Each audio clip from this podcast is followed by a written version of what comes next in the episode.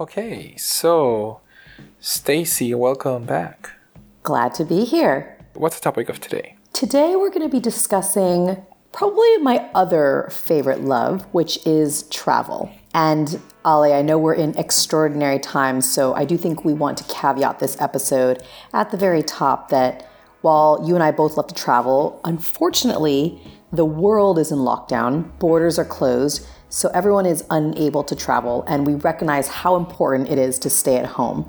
So we're very mindful of the no travel rule, but that isn't stopping us from daydreaming about when we can take our next holiday.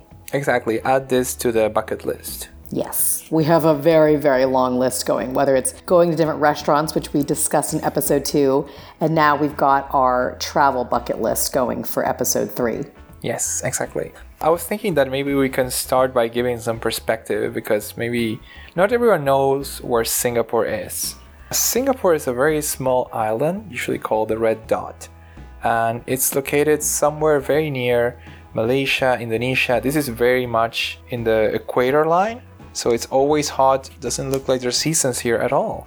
Yeah, I still sometimes have trouble finding Singapore on the map, embarrassingly enough, even though I've lived here for two years. And I will say, Ali, I'm sure this was a huge benefit for you and and at least it was a big reason why I moved to Singapore was yes the rumors are true people who live in Singapore travel all the time uh, before coronavirus hit the world I was probably traveling at least once a month to various destinations, all within like a two hour flight radius, because there are just so many countries and really interesting destinations that you can get to very quickly and very cheaply. Yeah, exactly. From my end, I actually ran out of pages in my passport. I was due to get a new one, but then coronavirus appeared, and now I'm waiting for the embassy to reopen to continue doing that. That is such a humble brag. I absolutely love it.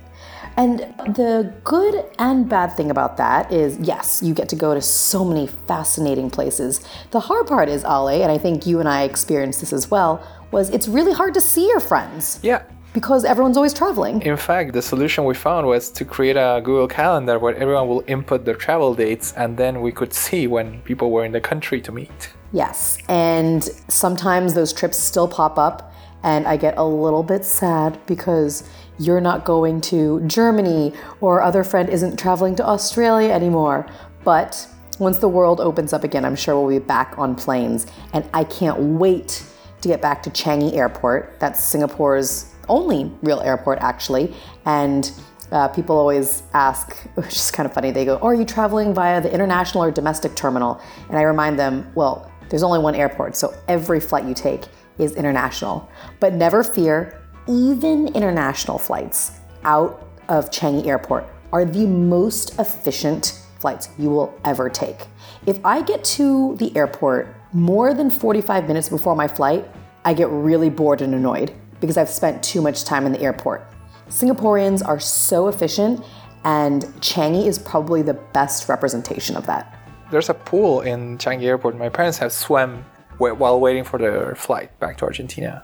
It's absurd. It's they've got this beautiful indoor waterfall. It's actually a destination. I think TripAdvisor lists Changi Airport as one of the top 10 places to visit in Singapore.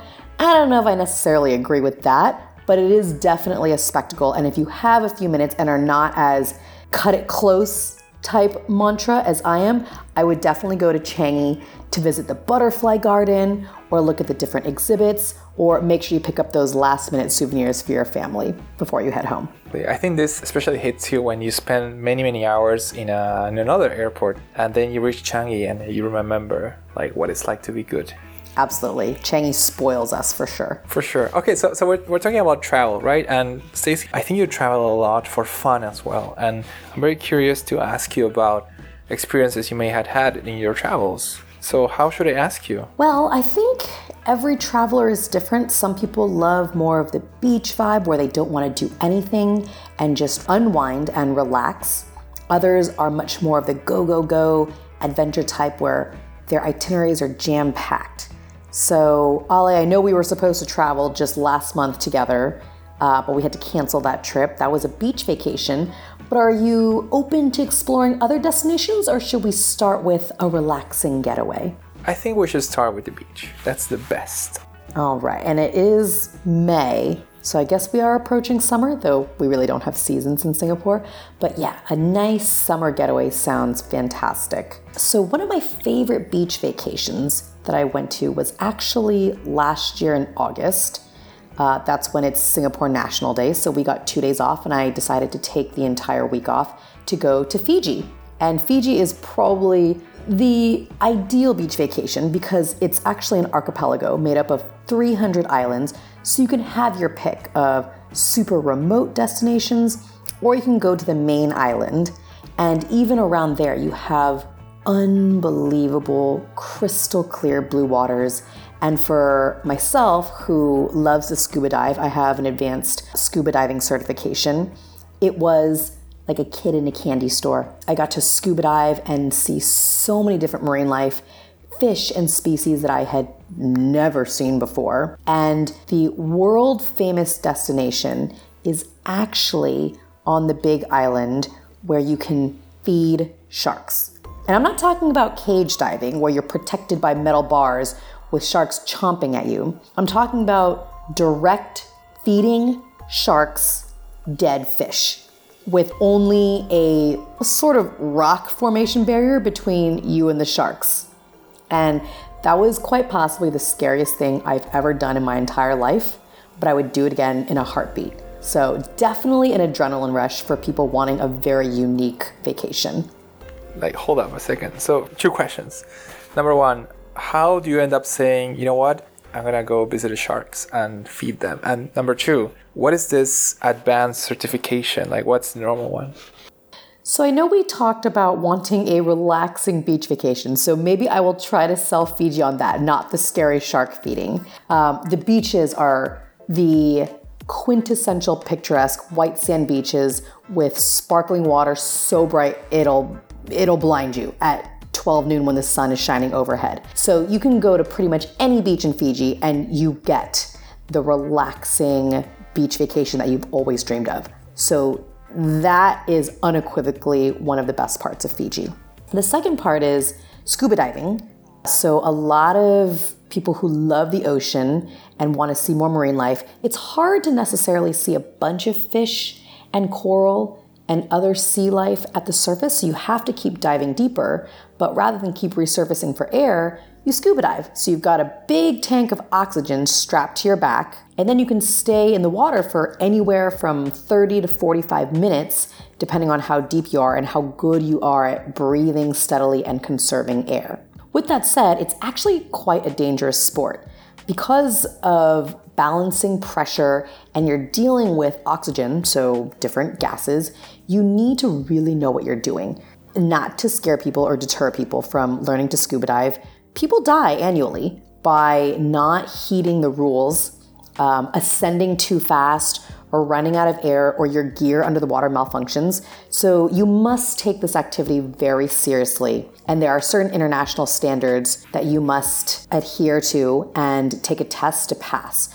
It's actually a classroom test where you need to know the rules and understand more of the logic behind scuba diving and the science, as I mentioned. And then there's the practical test where you're doing a lot of these simulations in water. So now that I am certified, I can actually go dive all around the world. And it is actually one of the main factors I consider when determining where to go for my beach vacations. Wow, you really sound like you're certified. uh, so, wait, wait. So, I, I just to like understand a bit more. So, could you like break down in very high level what's a day like when you go uh, diving? Like, what's what's a full day? Like, how long it takes? How long preparation? All that. Yeah. So it, it's entirely up to you how many dives you want to do per day. Typically, you start early.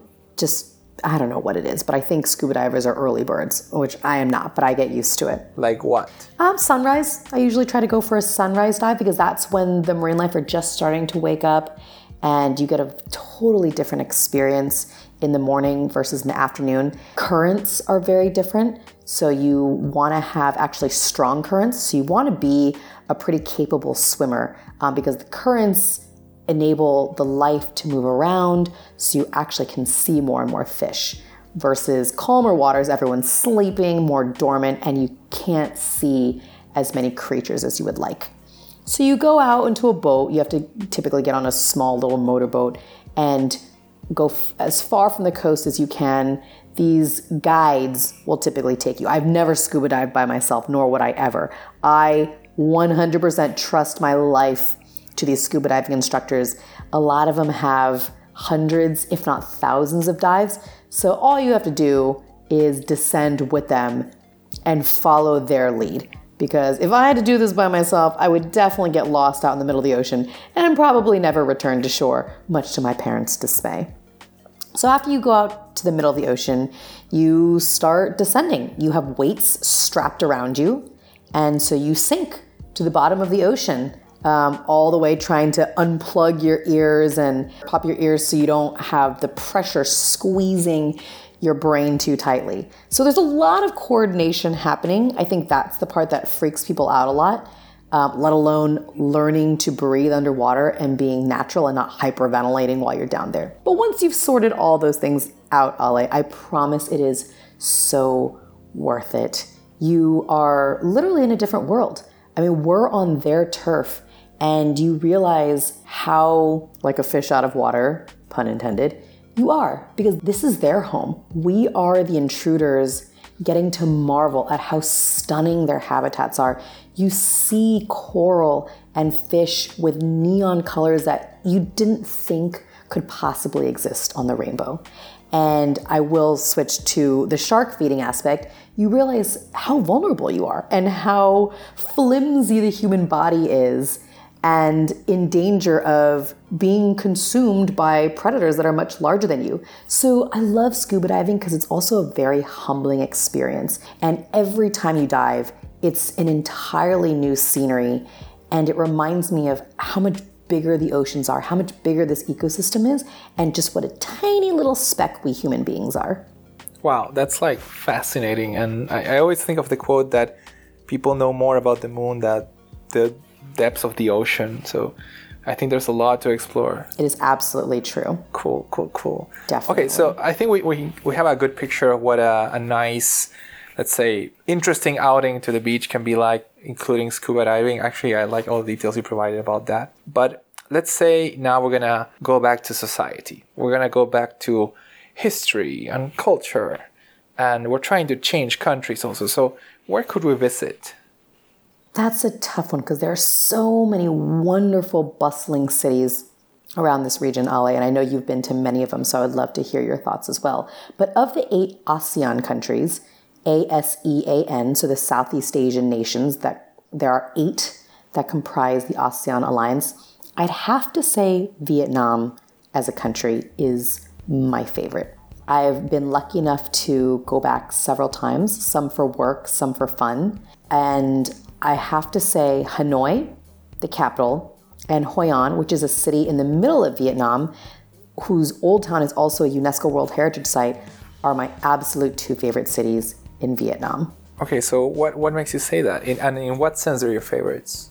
The Vietnamese people, and I'm obviously positively generalizing, are so incredibly friendly. They still have their preserved heritage in a way that I think a lot of other Southeast Asian countries have not because they're so dependent on tourism and are willing to do anything to modify their culture in order to cater to Westerners and to tourists. Whereas in, I'll start with Hanoi, there is this beautiful blend of French influence as well as Eastern influences.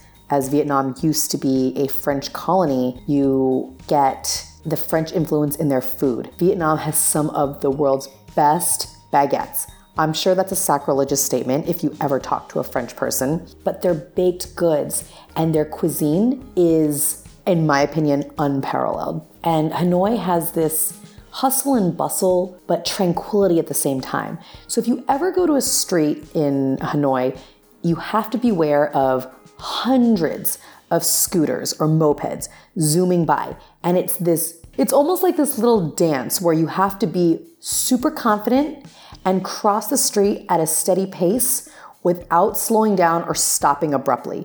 Because if you do, Scooters do not know how to handle you. It's almost like that scene in the Disney Mulan movie where the old grandma just covers her eyes, crosses the street, and trusts in her fellow stranger not to run her over. And I think that's a perfect metaphor for life in Vietnam, where things are so crazed and hectic, and yet it all just flows. And that is a lifestyle that I had never encountered before. And I absolutely love that pace of life whenever I go to Hanoi. And now Hoi An, which is a much smaller city, has incredible food as well. The baguettes that I mentioned, there's the best banh mi place. Super small stall. Um, it's really, really cheap. I think it's like a dollar fifty USD for one of the best sandwiches. So banh mi is a pork sandwich with pickled carrots and radishes sliced very finely with cilantro, all smashed between the freshest, lightest, yet crunchy baguette you've ever had. There's one world famous place that the late Anthony Bourdain, may he rest in peace, profiled on his show, and it is just top notch. In fact, I would, I can't plug that Anthony Bourdain episode enough because he says Vietnam is one of his favorite places in the world, if not his favorite. And I 100% agree with him. So go for the food, go for the culture, and in particular, Hoi An, go for the history. It is this beautiful, quaint town that has a rainbow of colors because they have these lanterns that light up at night. And the last ringing endorsement for Hoi An and Hanoi as well is they have probably hundreds and hundreds of tailors that will make custom designed clothes for you at a fraction of the price that you would get at some of the big box stores in the US. Have you ever gotten anything done from them? Oh, yes. People who know me, a lot of times when they compliment a dress that I'm wearing or they ask where I got a certain blouse, more often than not, my response is, Oh, I got this custom made in Hoi An. I'm not exaggerating when I say a third of my closet is clothes that I got designed to fit perfectly tailored to my body in Hoi An. And for men, you can probably get a three piece suit for maybe 100 USD. And for ladies, you can get a dress modeled after Neiman Marcus or Anthropologie for 40 USD. And it looks like it came straight off the runway because it is designed perfectly for you. Wow, that sounds amazing. So, oh, so what's roughly like the turnaround rate? Like since the moment you enter the shop till the moment you're wearing it, what happens between? How long it takes? You can enter the shop, and 48 hours later, you come out with the finished product. And in between then, Ala, you actually do need to remain close to the shop because they like to do alterations to make sure they get it just right. So within the 48 hour period, you're probably frequenting the shop another two to three times, depending on how meticulous you want to be. Because I've gone to Hoi An so many times, I actually go back to the same tailor, so I don't need to do as frequent trips in between. But it is the best way to feel like a rich person. Not only can you get clothes made, you can get shoes made. I've gotten a custom leather backpack made. Uh, when I went with my ex boyfriend the first time, we bought so many clothes, we had to get a leather bag made just so we could fit everything onto the plane on our way home. That sounds amazing, really rich. It is super fun. and you don't even have to have a ton of money, but you could pretend like you have boku bucks and get an entirely new wardrobe made. Wow. Okay, so it sounds like that's that's kind of fun and I think you also mentioned that there's like a lot of like French heritage and and I, I only been to Hanoi and I was really shocked in a positive way also by the friendliness of people. Uh, people sit like sitting around in these very low high chairs that I found a bit uncomfortable, but has to do with the Asian squatting capabilities, which I don't have. I don't know if you do. Well, you're also like over six feet tall, Ollie, so I'm sure that presents its own challenges. Nope, I'm barely 5'1 on a good day, and I still can't get the Asian squat right, so I feel you. But the food on the side of the street more than makes up for it, and I'm willing to sit at any odd angle necessary. And as you can judge from episode two, I'm a huge, huge foodie. I love pretty much all types of food. I don't think I've ever encountered something that I didn't like until I went to Vietnam and I tried the balut egg. The what? So, the balut egg is a half fertilized chicken egg So when you eat it, you actually see some of the bird, you get some of the cartilage and the bones, and sometimes even a little bit of feather with the egg. And I am of the mindset that I have to try everything once. It was the first and last time I will ever eat balut egg. But everything else in Vietnam is stupendous in terms of food. So I hope that doesn't detour our listeners. Okay, wow. Okay, so I think this is a great ending argument for the the trip to to Vietnam and it's a very traditional ASEAN country like you said. I mean, we've been to the beach and like relax and swim with the sharks. we been to Hanoi and get to know its culture and some of its food as well. So now let's say we want to do some adventure, some walking around, hiking, some discovery. What would you recommend? Yes, so for all of my outdoorsy adventurous friends, I also probably have a recency bias, but my favorite place so far to have visited while living, living in Singapore has been New Zealand. So in January, for the Lunar New Year holiday, two girlfriends and I went to the South Island of New Zealand right before coronavirus was hitting the world. So it was our last vacation before the world shut down, and we wanted to go big. I have a massive, petrifying fear of heights, but my two adventurous girlfriends insisted that we go bungee jumping oh. because New Zealand is the birthplace of bungee jumping in Queenstown, New Zealand. And for days leading up to the trip, I would have nightmares. I'd wake up in a cold sweat because I said, I really, really, really don't want to do this. But again, I'll try anything once. So we ultimately did go bungee jumping, and it was the most exhilarating experience. When you're falling off of that bridge, the world just freezes, and your mind is absolutely in a time standstill until you have to snap out of consciousness because we jumped off a bridge towards a river. As the water is speeding closer and closer towards you, you need to be ready to hold your breath because I actually plunged straight into the river and that snapped me back to consciousness, not to mention the whiplash from the rope. And I was hooting and hollering and spinning, and the world just became this blur of blue and green and brown watercolors. And it is a feeling unlike anything I've ever had before, and I would absolutely do it again. In fact, I immediately looked up other bungee jumping places, and I think that's going to be a determining marker of the next holiday that I go on. Okay, okay. So let, let's let's focus on this. So break down the preparations and the after of the bungee jumping. Like, how is it like? So I loved this bungee jumping because it was so picturesque. It wasn't uh, off some giant concrete building or anything like that. We were in the middle of nature. We got to hang out and relax on the bridge. It allowed me to be a little bit more zen before potentially leaping to my death.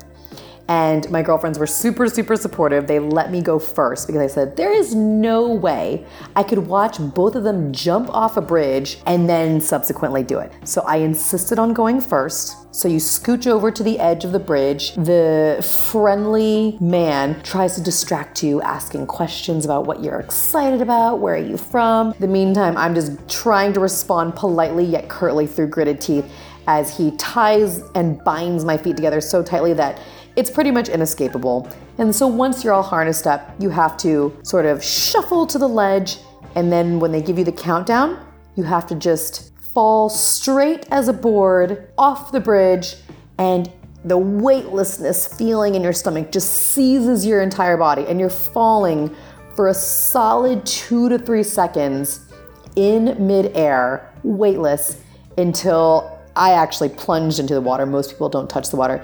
And then you spring up, and then you probably get a few good four bounces until you're just hanging there. And they get to rescue you out to land again. And you're so grateful to be back on land. Did you hang around after you jumped and see other people jump?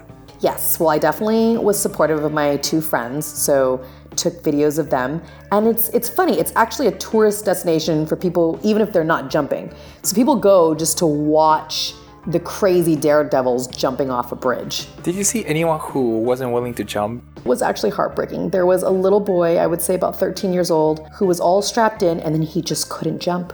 And so they had to take off the rope from his feet, and he just left with his family in absolute tears. And I said, Okay, I can't do that. I must jump. So once my feet were bound, there was no turning back. Wow, that's so exciting. It was super fun. And if bungee jumping is not your thing, no worries. There are plenty of other activities in New Zealand that we also enjoyed, such as paragliding. So, racing off the cliff and hoping the parachute catches the wind and you start soaring across the island have incredible views. Again, if heights is not your thing, I realize I just mentioned something that probably sounds a little bit terrifying still. Yeah, I was just thinking, like, are you like a secret agent? like, when I go to these places, you know, I consider walking to be entertaining, and you're taking this to the next level, you know?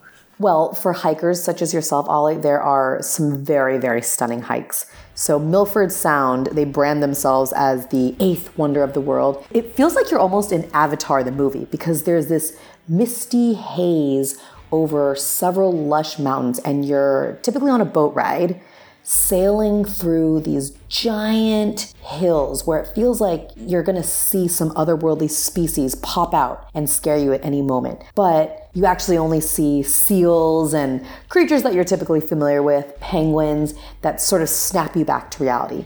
But it has this very eerie but beautiful quality about it. So I would highly recommend going to Milford Sound, doing the boat trip, and then there's these gorgeous hikes called Key Summit and a bunch of other destinations that we can add to the show notes. And many of them range from two to six hours depending on which paths you take. So it's entirely up to you to choose your own adventure. Wow, I think that this really paints a picture of a huge variety of entertainment through traveling that's possible from Singapore. And I'm just like shocked to hear that this is just three countries. There's so many more that are um, at arm's reach from Singapore, just one or two or three hours away. Perhaps New Zealand's a bit further out because you usually have to fly to Australia first, but still, it's, it's still a day trip. Absolutely. And I would go back to any of these three destinations in a heartbeat. In fact, I can't wait to go revisit once we open up, as well as many of the other places that we've been to while living here in Singapore. Yeah, absolutely. I think since we're still in the topic of New Zealand, I would like to mention that when I did the Queen Charlotte track, which is near Picton, which is in the South Island as well, and the mistake I made was that I didn't realize how early it gets dark in wintertime. So, although the weather was lovely, around 5 p.m. in the deep of the woods, it starts to get slowly dark. So our nice and enjoyable walk became a marathon for survival because we had no flashlight and we were due to get a boat to take us back to safety and we literally ran for hours. It felt like the Lord of the Rings situation where there's just like running in open fields. That was us running with our stuff, worried about not reaching our boat in time. So I would really say it was beautiful and lovely, but really be mindful of how fast you really walk. You want to take time to really enjoy the place as well. And at the same time, make sure you have plenty of daylight so you maximize your trip. Wow, definitely a pro tip. But now you have a very memorable vacation, Ollie. Oh, yeah, absolutely. It's the kind of stuff that you hate it while it's happening, but you know it's going to be a good story later on. And you live to tell the tale, so all's well that ends well. Yeah, precisely. Okay, so I think that for today we cover a lot of ground. I think we covered beach destination, including some scuba diving tips. We discussed about culture and history and food in, in the city of Hanoi and Hoi An. And finally, we talked about bungee jumping and other super fun adventures in New Zealand. Uh, this is this all near the area of? It's near Queenstown. So Queenstown on the South Island. So I would highly recommend flying in and out of there. And actually, it is a big road tripping area. So if you are not comfortable driving on the left side of the road, it may make things a bit challenging, but that's half of the fun of the adventure. I think that this covers mainly what we had for this episode of today. Do you have anything else to say, Stacy? I mean, I've got plenty of things to say, Ollie, so we might need to make travel another episode very, very soon. But for now, hopefully, these three destinations spark your imagination and give you something to look forward to after the world opens up again. Definitely. So let's bookmark this one and stay tuned for our next episode. We don't know when it's coming, but soon you will reach your podcast. So thank you for listening, everyone, and please uh, give us some more comments as you have been doing, and we look forward to being with you soon. See you next time. Cheers. Bye bye.